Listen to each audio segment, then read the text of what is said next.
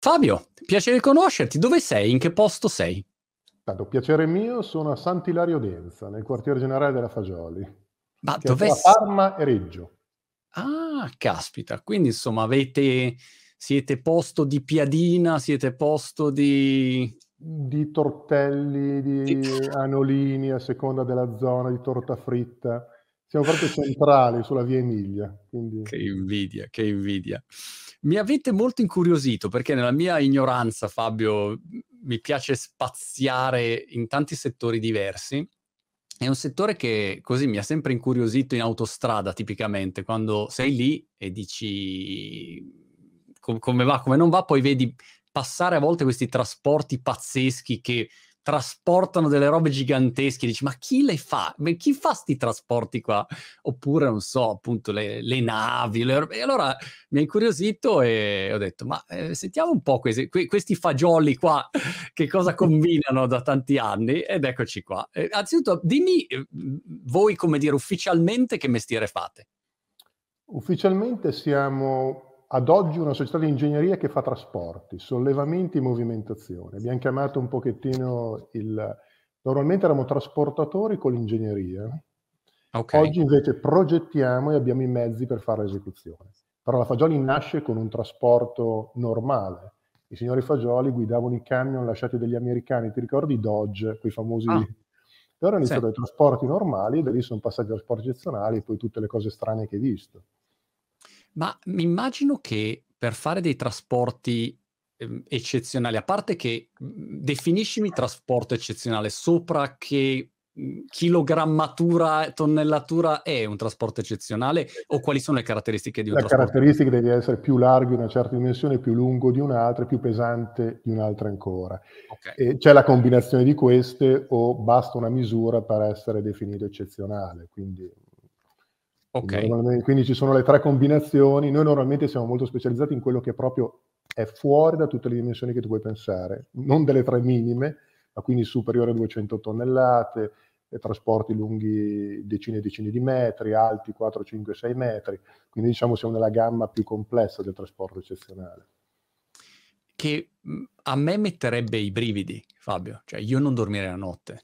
Già, eh, come dire, ho l'angoscia per cose molto più piccole, ma l'idea che magari devo, cioè la nostra azienda deve trasportare una roba gigantesca o pesantissima e se poi si spacca, cioè io avrei il terrore totale. Com- come lo gestisci? Non dormendo. Okay. Ci sono in, in certi momenti, eh, francamente, nelle operazioni più complesse... Eh, tutti i calcoli vengono fatti. Ricordati sempre che normalmente le cose più complesse vengono calcolate e verificate più volte. Quindi normalmente l'errore sta sempre nelle cose più piccole, che sono più abitudinarie. Quindi quando facciamo, tipo abbiamo fatto il record del mondo di spostamento della piattaforma più grossa al mondo, l'hai verificata tantissime volte, in tanti l'hanno verificata e comunque non dormi la notte, perché è la prima volta che viene fatta sulla Terra. E quindi cosa succede? Dov'è il modello matematico? Ci riusciamo? Eh beh, effettivamente non dormi tranquillo. Non so, hai visto la Concordia, il giorno della rotazione eravamo a bordo. Sai, un conto è guardarlo nei calcoli, un conto poi cosa succede. Quindi l'emozione c'è sempre, per un motivo o per l'altro, quando fai qualcosa di, eh, perdonami, straordinario in termini dimensionali. Eh, ci sono cose molto più complesse e molto più importanti di noi. Però diciamo che tutte le volte sei un po' sul chi va là, perché è la prima volta che avviene. Quindi cosa succede? Quando dici che l'hai verificato, l'hai verificato sulla carta, diciamo sulla carta, eh, al, al, digitalmente con i modelli, fai correre tutti i modelli per, per capire che cosa può andare storto. Esatto, normalmente fai tutti i modelli matematici, guardi i carichi che vengono trasferiti alle strutture, difficilmente le strutture si danneggiano perché sono state dimensionate per degli spostamenti enormi, quindi diciamo danneggiare la struttura normalmente è uno degli ultimi problemi che ci sono, però sono sempre operazioni estremamente rischiose, capisci che muovere lo stadio di San Siro, perché queste sono le dimensioni, per esempio, delle più grosse piattaforme che abbiamo spostato, se fai un disastro lo fai una sola volta. Certo, quindi non c'è il piano B. Non c'è il piano B, perché quarantacinquemila tonnellate eh, puoi capire che è un palazzo. Ma, ma come fai a spostare delle dimensioni così? Non mi capacito, cioè ehm, devi creare delle, delle, diciamo, dei materiali apposta eh, devi inventarti dei materiali appositi, oppure già esistono i materiali ma li devi semplicemente ingegnerizzare in modo tale da poter fare questi trasporti? È la seconda in linea generale, nel senso che l'acciaio lo conosciamo, le resistenze all'acciaio lo conosciamo, l'olio, quindi l'aerodinamica, che è una delle parti fondamentali, la conosciamo.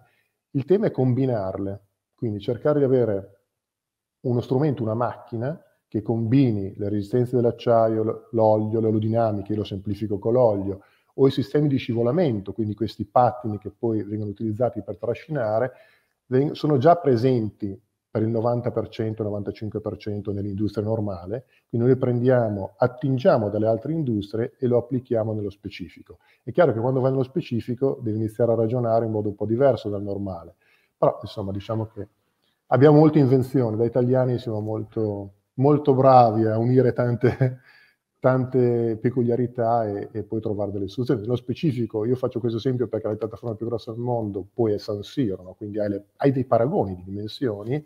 Abbiamo lavorato due anni per studiare tutto un sistema che permettesse questo, questa possibilità di scivolamento di questa piattaforma.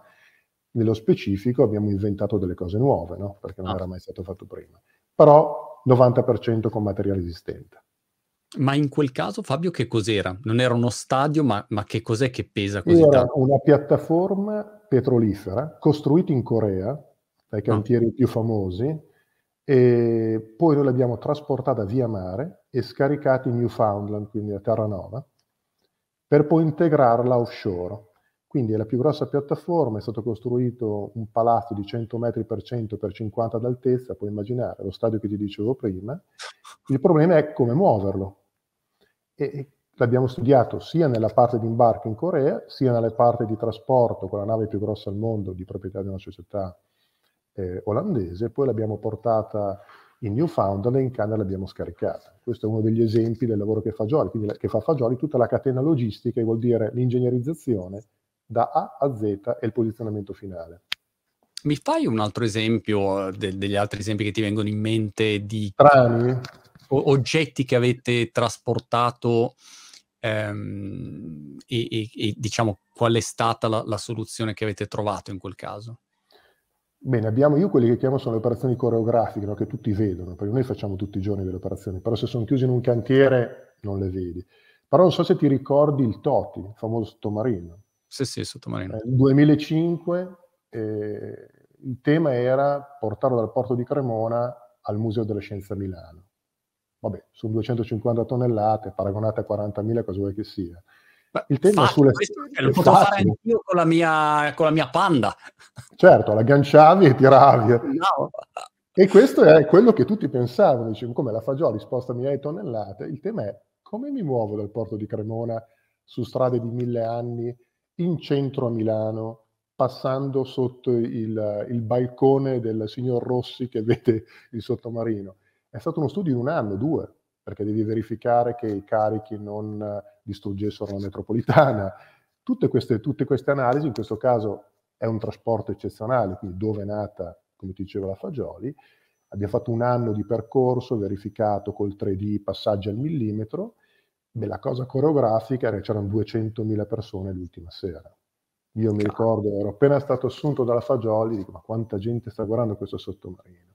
E da lì nacquero delle cose folli, gente che ci chiedeva il trasloco di casa, perché poi sì, sì, ci sono delle cose folli che partono e uno ci chiede, ma fate anche i traslochi? Sì, di cosa? Sì. Un'altra cosa molto, molto interessante è la Concordia. Cioè, sì, ti ricordi la tor- la, il famoso parbuckling, come lo chiamavo, che la rotazione, la messa in galleggiamento della Concordia fu fatta con mezzi Fagioli. Mm. Anche in quello specifico caso, prima mettemmo in sicurezza, non so se ti ricordi tutte quelle torri che c'erano sull'isola del Giglio. No.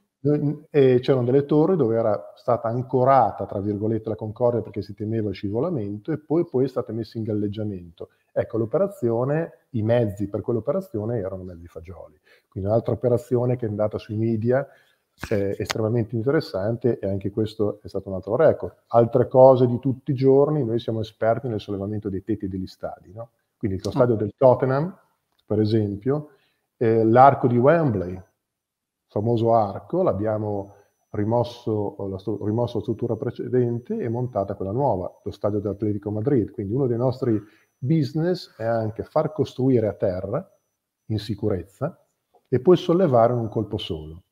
Okay. Questo permette dei grossi vantaggi in termini sia di tempo che eh, di sicurezza, perché la gente non è appesa su dei ponteggi strani, vi dicendo, comunque limitato a, al massimo. Queste sono operazioni... Beh, l'ultima direi... Eh, probabilmente il sottavviso era su, tutto, su tutti i canali media, e al sollevamento della struttura per eh, i razzi di Elon Musk. Ah. Quella famosa gruona colorata che vedete che solleva la struttura è una gru Fagioli. Ah, wow, di SpaceX. Sì, di SpaceX. Noi abbiamo fatto un contratto di circa due anni con, con Elon Musk, che era sempre presente in cantiere, segue direttamente le operazioni, e abbiamo fatto il sollevamento di questa, di questa struttura estremamente delicata, con delle tempistiche, puoi immaginare un giorno di ritardo cosa può, certo. cosa può causare, e quindi anche quella è un'altra cosa che io considero coreografica. Wow, wow. Com'era, com'era Elon in cantiere? Un rompicoglioni, immagino, di prima categoria. Beh, è una persona che si interessa a tutto, è incredibile come entrasse nel dettaglio del sollevamento, quindi... Eh, era a stretto contatto con i nostri capi cantiere, quindi ah. portava il caffè a loro e voleva capire in ogni momento com'era l'operazione, quindi è Caso. stato molto interessante, è, stato, wow. è stata un'esperienza molto eh, interessante. Vedi, ne, nell'immaginario magari collettivo o nell'esterofilia classica italica c'è l'idea che magari questo livello di operazioni, di logistica, sono gli amer- la fanno gli americani, non so, o i cinesi, quando dici, ecco, tutte...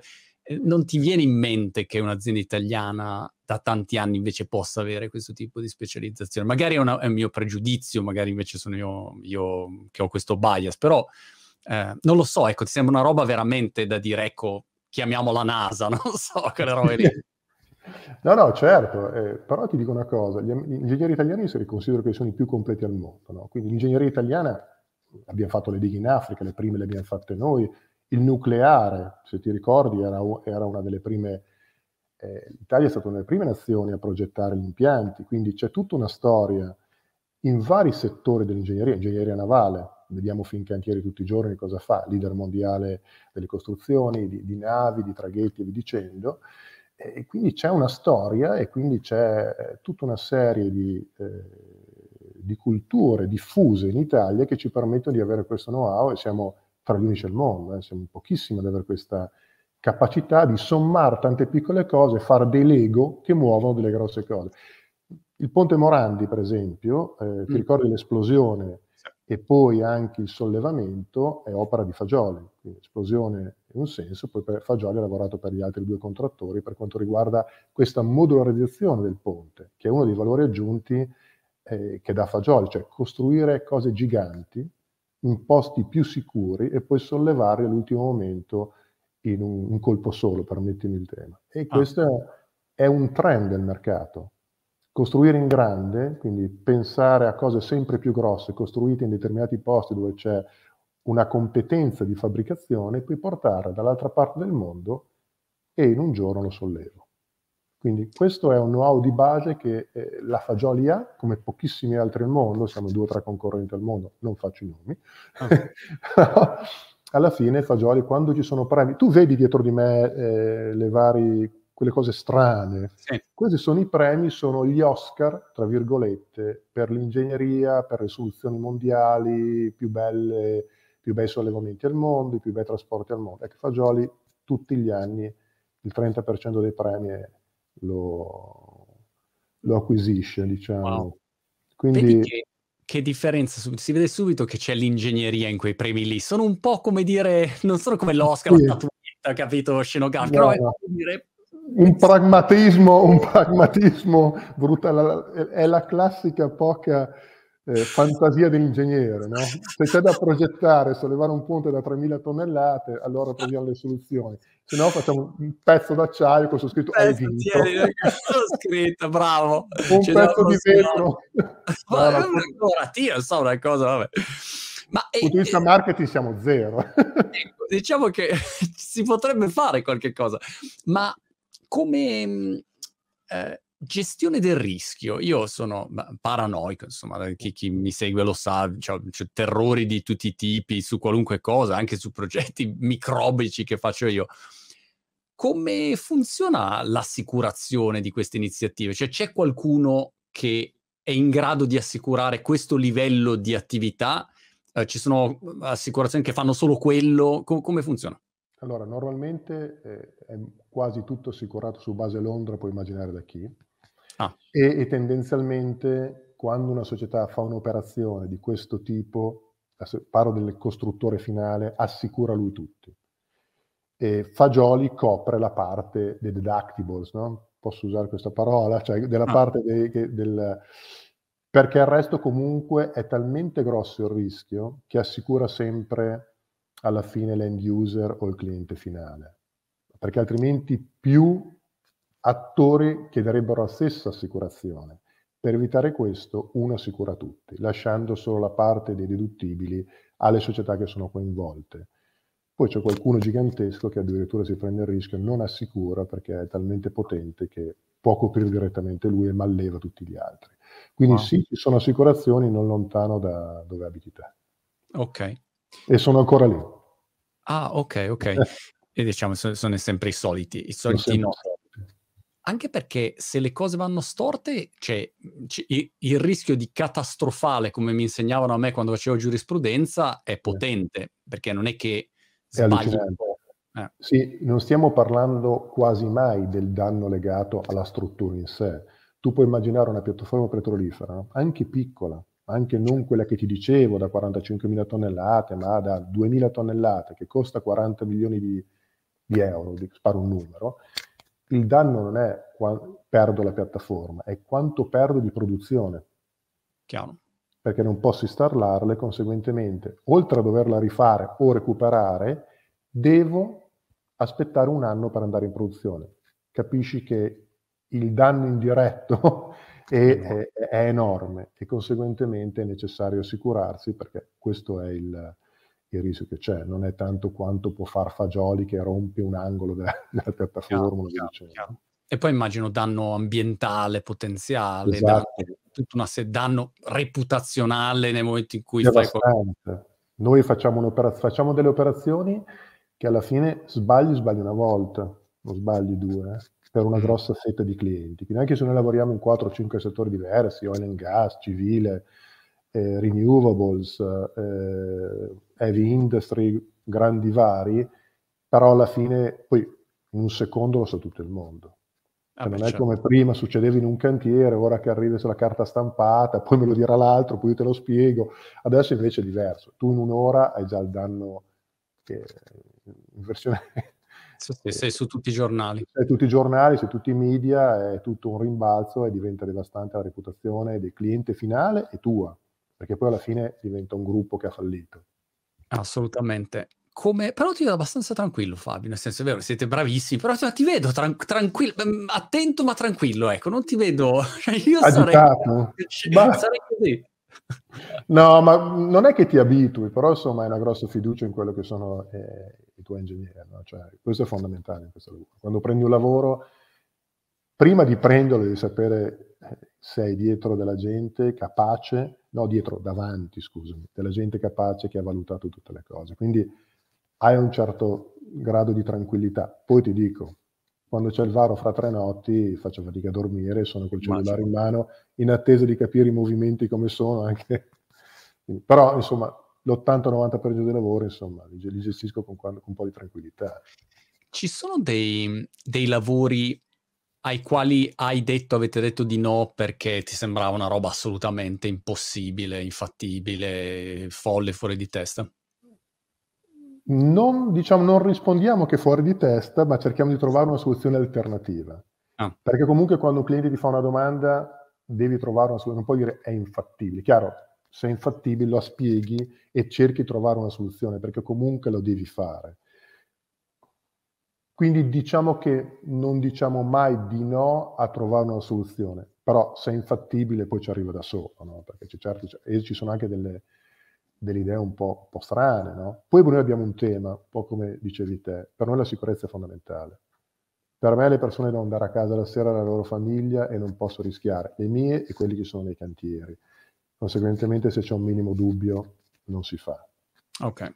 E non ci sono le condizioni, anche meteorologiche. Noi siamo molto influenzati in certi momenti, soprattutto quando lavoriamo sull'acqua, noi blocchiamo l'operazione. E qualunque persona nella mia azienda, di qualunque livello, se non si sente sicuro, è autorizzato a bloccare. Poi poi discutiamo. Oh. Perché la gente deve andare a casa, per me è fondamentale questo. Sono operazioni troppo rischiose e non credo che sia il giorno che sposti poi le dinamiche del mondo. Certo. Quindi la sicurezza per noi è vitale come l'ambiente. Cioè anche l'ambiente ci stiamo muovendo, siamo l'unica società, per esempio, che è certificata E S G nel nostro settore, quindi riduzione del venticinque per cento nell'ultimo anno di emissioni, del ventisette per cento di consumi. Quindi ci siamo anche mezzi elettrici, non abbiamo più i mezzi con il fumo nero nei piazzali, ah, ma in, almeno per quanto riguarda le attività interne dove ci sono. Perché noi stiamo muovendo cose enormi, i mezzi elettrici non ci sono ancora, però tutto ciò che possiamo fare diventa elettrico. Tutto okay. quello che riusciamo a fare, quindi sicurezza e ambiente per noi sono fondamentali. Per muovere tutti que- questo popò, tutto questo popò di roba, avete una flotta vostra di macchinari vostri? Mh, chi, chi li produce sti macchinari? Perché se io vado alla Tesla non, non lo trovo il macchinario che c'hai tu, no. Quindi mi domando qual, quale sia la produzione di quei macchinari, cioè alcune aziende producono quello, siete voi che ve li, li date le specifiche, come funziona? Allora, un lavoro congiunto. Per quanto riguarda quei carrelloni, forse hai visto i mille, li chiamano i mille piedi, quelli con le ruote rosse, che ne vedi che li puoi combinare a, a decine, proprio è un Lego, no? Puoi arrivare a migliaia di ruote, capacità fino a quindicimila tonnellate di spostamento, per darti un'idea. Ci sono due produttori al mondo di un certo livello, uno tedesco e uno italiano. Loro producono questo, questi carrelli molto simili dal punto di vista tecnico, diversi dal punto di vista software, quindi, però molto molto simili, devo dire. Parte delle specifiche sono fatte congiuntamente con noi, perché noi alla fine siamo quelli che li utilizzano, quindi la nostra esperienza sul campo diventa un fattore importante per loro, per progettare e per avere un'evoluzione nel senso. Per quanto riguarda le gru, eh, c'è una di- ci sono diverse ditte al mondo, ma una più di altre, una ditta tedesca, quindi tutte le gru, forse hai visto la gru, quella di Elon Musk che ti dicevo, o quella che stia lavorando da tremila tonnellate in Indonesia, che è la più grossa al mondo di quelle cingolate, c'è un produttore tedesco che fa. Quindi vai sul mercato e loro hanno tutta una serie di gru, è chiaro che da tremila tonnellate ne hanno cinque e di quelle che vedi per strada ne hanno migliaia, però noi siamo sulla fascia alta. Per quanto riguarda invece i sistemi idraulici, tipo il sollevamento delle, dei tetti degli stadi, quel scivolamento della piattaforma più grossa al mondo, considera che li abbiamo progettati noi. Noi avevamo comprato una società inglese negli anni, primi anni duemila, che era leader mondiale per la produzione di martinetti idraulici. Sono quelli che hai visto, probabilmente ti ricordi, quando c'era la Concordia, delle cosine blu appese. Mm. Quelle cosine blu sono dei martinetti idraulici che arrivano fino a settecentocinquanta tonnellate, quindi di capacità singola, quindi li puoi combinare all'infinito. Quelli sono nostri. Il progetto è nostro, compriamo i componenti, poi li assembliamo nella nostra officina. Il resto, diciamo, commerciale, non vai alla Tesla ma vai da qualcun altro. Ok. Mi piace anche questo trend del costruire poi spostare a colpo solo, ma anche sui grattacieli sta avvenendo questo, quando vedi quelli che dicono ma i grattacieli costruisco in venti giorni sul grattacielo, è perché di fatto producono tutti i pezzi e poi li assemblano tipo Lego velocemente, li tirano su? Nel settore dei grattacieli, nel settore civile sì, ma in maniera molto inferiore rispetto all'oil and gas o altri settori, nel senso che poi comunque hai delle vetrate, hai comunque delle travi più piccole, quindi è più un sollevamento con quelle torri, quelle gru a torre, e quindi ci sono meno assembly, come li chiamano noi. Però ad esempio i ponti, sì, non so se c'hai presente le, le due torri della Petronas eh, a Kuala Lumpur, non c'è quel okay. ponte in mezzo, il ponte è stato sollevato da terra in un pezzo unico. Però diciamo che non è proprio eh, applicabile a questo tipo di strutture. Oggi sono tutte strutture di vetro, quindi pesi molto leggeri, con tipi di torsione tali per cui si danneggerebbero. L'abbiamo fatto in passato, ad esempio, non so il, se hai mai visto a Gatwick, il ponte che collega i due terminal, l'abbiamo sì. installato noi in una notte, che era ah. tremiladuecento tonnellate, con la British Airport Authority, che hanno detto: noi non possiamo fermare l'aeroporto, che soluzioni ci date? Ci abbiamo pensato, abbiamo detto: lo costruisci al lato dell'aeroporto, poi mi apri la pista, in una notte lo installo. Ecco, il primo approccio è: non siete normali, tornate in Italia, va bene, Da Vinci è morto cinquecento anni fa, esatto, tornate a mangiare, mangiare la pizza. Esatto, poi ci hanno pensato, perché la torsione, tu puoi immaginare i vetri, no? Si spezzerebbero tutti i vetri, scarperebbe tutto. Invece noi l'abbiamo fatto, costruito, sollevato in una notte. Ecco, lì non ho dormito, per esempio, perché ero Ma là... E come hai fatto con i vetri e tutto quanto? Eh, i movimenti che abbiamo trasferito dai nostri carrelli, dai mille piedi, alla struttura erano minimi. Cioè, il movimento era praticamente... quasi inerziale, no? Perché altrimenti trasferivamo delle forze tali per cui rompavamo tutto. Credimi che io lì non ho dormito, perché se, se distruggevamo mille tonnellate di vetri sulla pista di Gatwick con l'aeroporto chiuso, nello, non sarei qui a parlarti in questo momento probabilmente. Sarei legato probabilmente in qua. E questa è stata un'operazione, ad esempio, che, eh, che abbiamo fatto. Un'altra cosa incredibile che abbiamo fatto in India è il palazzo d'uffici dell'Intel a Mumbai, e gli abbiamo detto di costruirlo a piani interi. Anche lì il primo approccio hanno detto: scusa, ma cosa vuoi dire? Ecco, voi fate dei piani a terra, noi li solleviamo, incluso la moquette, quindi solleviamo, e poi uno alla volta li portiamo a livello. E ci hanno detto: ma come fate? Poi ci pensiamo noi. Loro hanno solo gli abbiamo dato ovviamente dei dimensionamenti particolari, e non so se ti hanno passato il movie, ma è bellissimo, perché tu vedi un palazzo che sale a piani interi, cablato, quindi con tutto il cabling, con tutte le, le moquette, oh, mancano solo le scrivanie e le persone, ovviamente. Sì. Diciamo che questo è un sistema modulare molto interessante, eh, in ah. certi settori eh, lo prendono subito al volo, perché gli permette dei saving allucinanti, nel settore civile un po' meno, perché sono molto legati ancora al tondino e al cemento, però insomma eh, diciamo che sta entrando nella mentalità di molti, perché dà dei vantaggi in sicurezza enormi. Prossimo, pro, prossimo spostamento, Fabio, lo devi fare con le persone dentro, così, capito? Tutto pronto, tutto fatto, risposti, mettere la mano, con la bandierina sopra magari. Esatto. Ma eh, voglio dimostrarti la mia totale ignoranza ingegneristica e farti capire perché non avrei mai potuto fare ingegneria in vita mia. La domanda stupida che vorrei farti è questa qua: ma quando dici spostare, cioè alzare da, dal basso verso l'alto e collocare in un luogo, sposti spingendo dal basso, tirando dall'alto, o entrambe le cose? O uno o l'altra. Quindi mm. o sollevo dal basso, abbiamo sollevato una chiesa. In Cecoslovacchia abbiamo spostato una chiesa, dovevano fare ah. una strada, e a un certo punto hanno detto: questa chiesa è troppo importante, quindi dovete muoverla.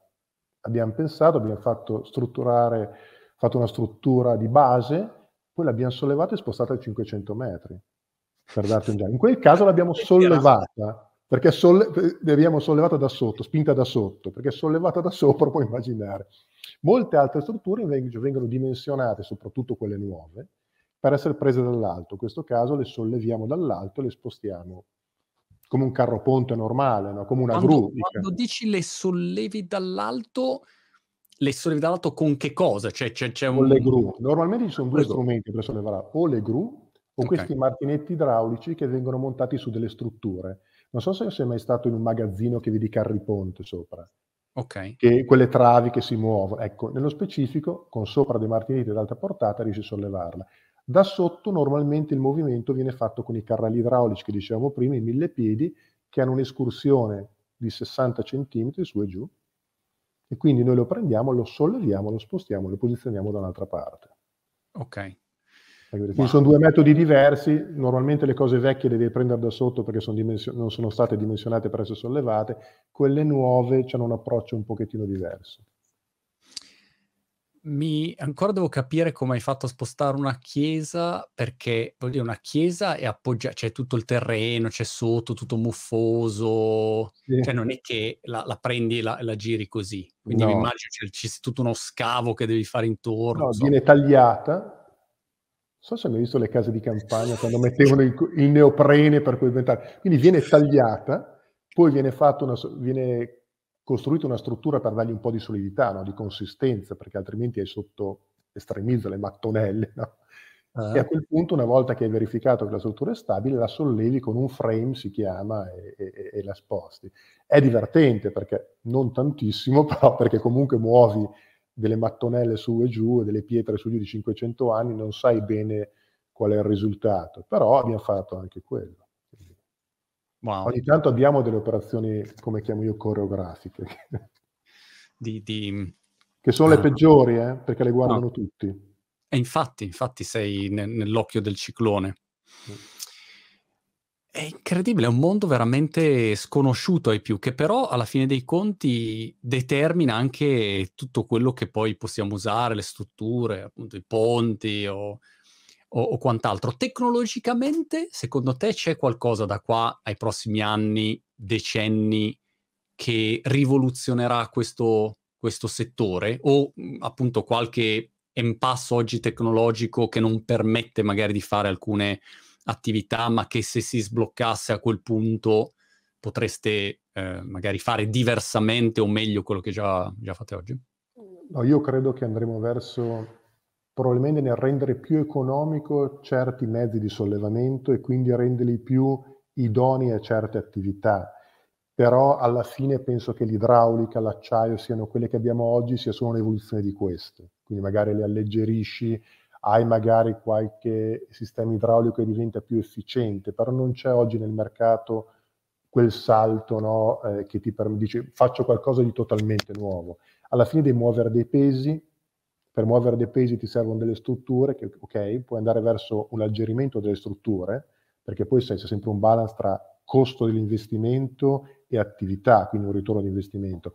Quindi io vedo che ci saranno dei materiali probabilmente più leggeri che ti permetteranno delle attività eh, in modo più semplice, però sempre nel trend di acciai più leggeri, oli più performanti, martinetti migliori e via dicendo. Per un po' di tempo sarà comunque così, anche perché comunque muovi del peso, per muovere del peso, perdonami, ti serve del peso.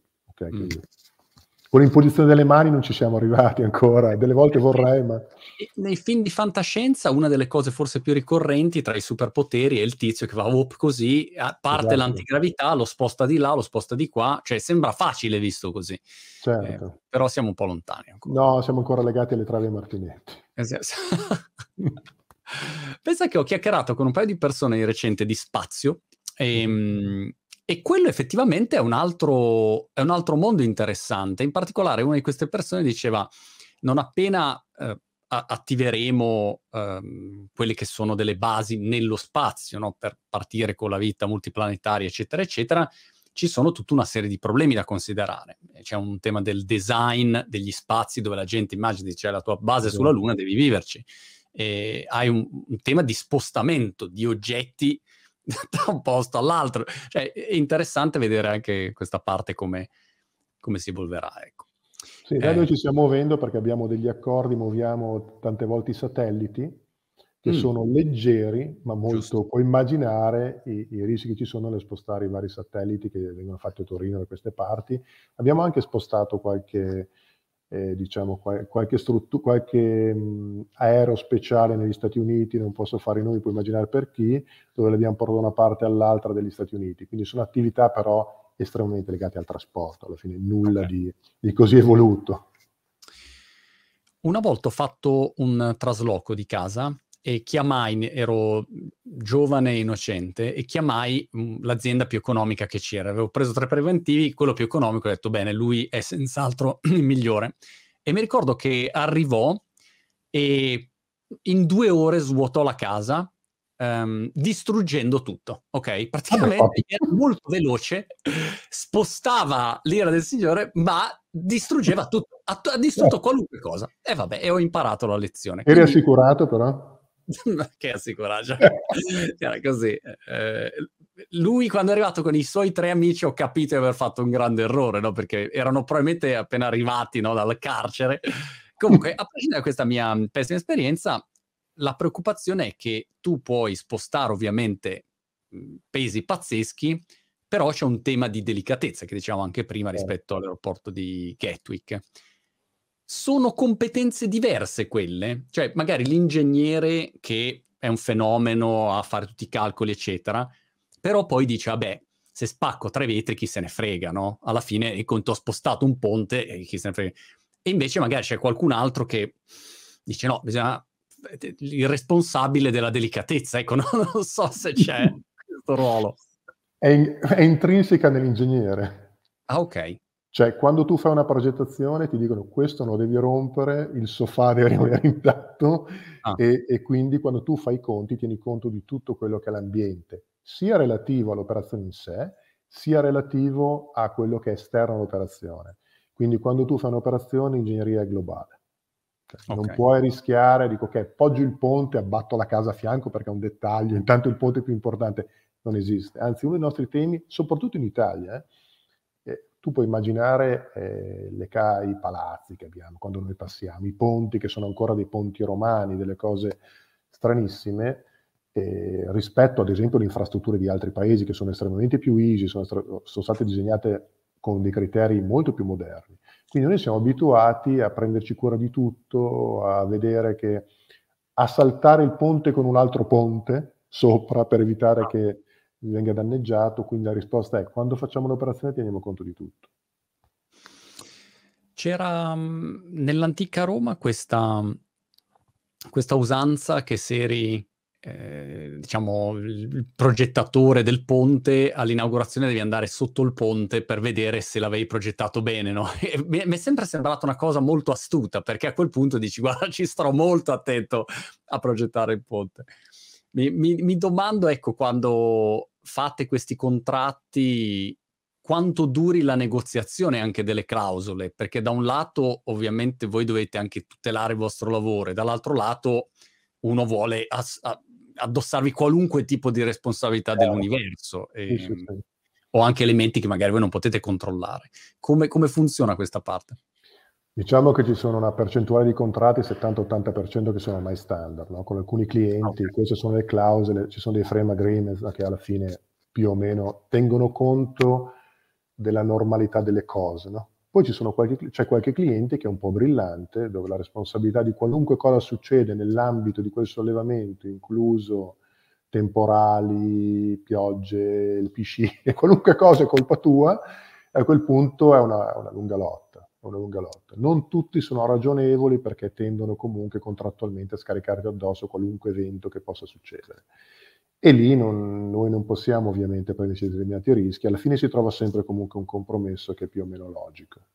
Anche perché poi l'operazione va fatta, quindi alla fine bisogna essere ragionevoli in due e io se sbaglio un'operazione chiudo l'azienda e se lui la sbaglia distrugge un progetto. Quindi alla fine c'è sempre un punto di... Eh, dove ci troviamo d'accordo, perché alla fine va fatto. Quindi.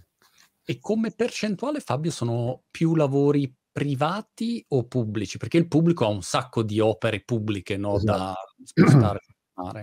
che che allora, percentuale?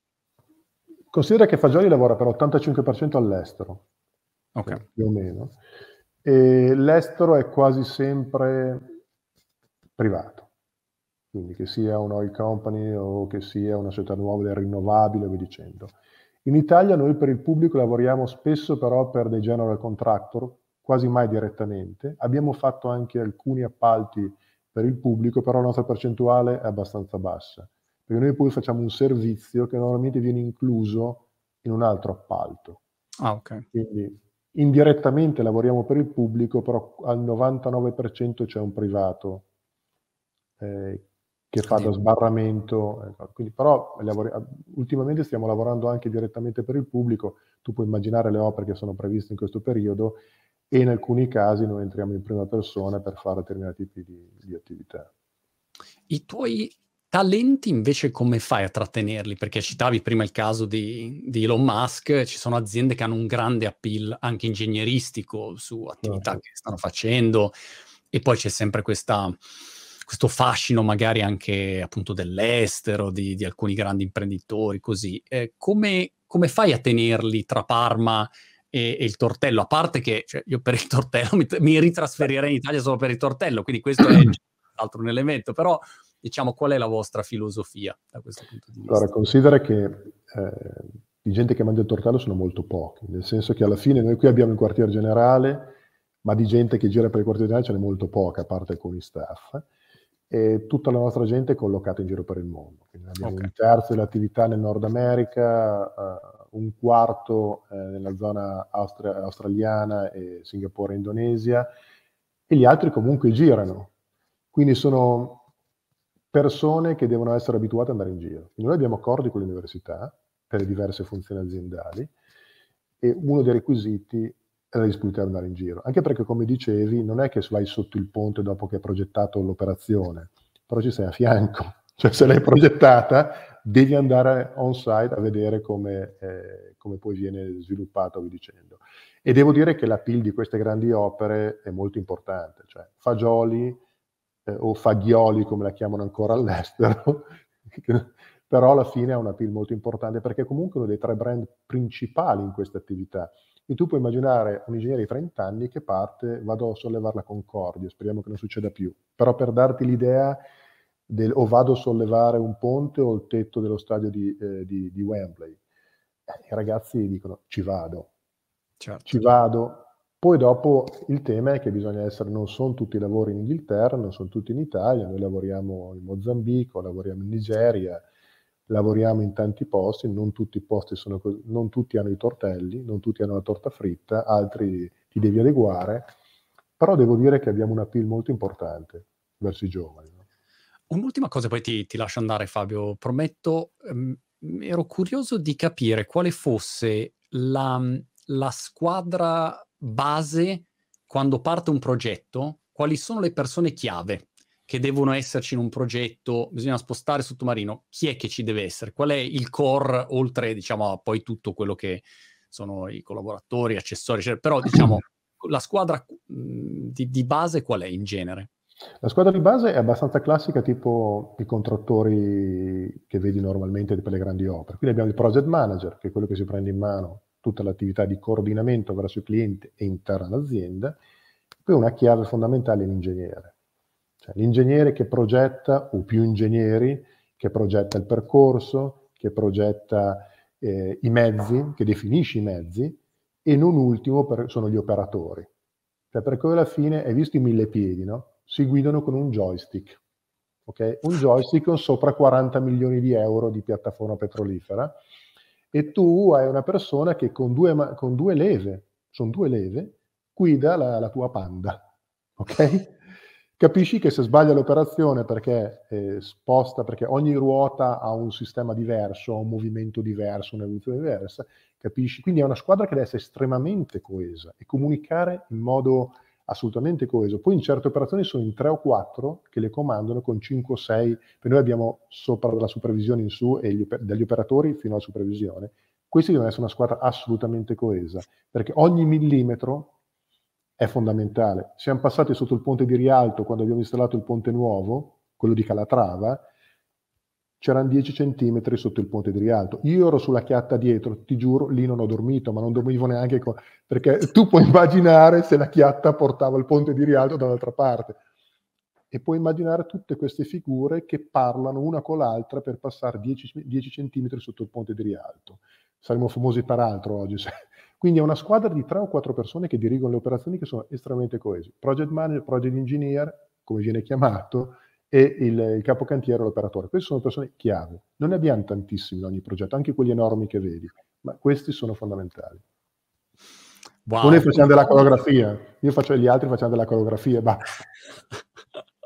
È un mondo veramente affascinante, ecco, e oltre che molto complesso, insomma, complimenti Fabio, fate un mestiere pazzesco. E nulla, ci teniamo, ci teniamo in contatto, quando venite a spostare qualcosa a Brighton fammi sapere. Qua c'è, ah, sai cosa abbiamo qua a Brighton da spostare? Sì. Ehm, il molo vecchio, cioè il molo vecchio che fu bruciato, sembra per, insomma, robe... Ehm, non so, insomma, losche, e alla fine fu bruciato sto molo.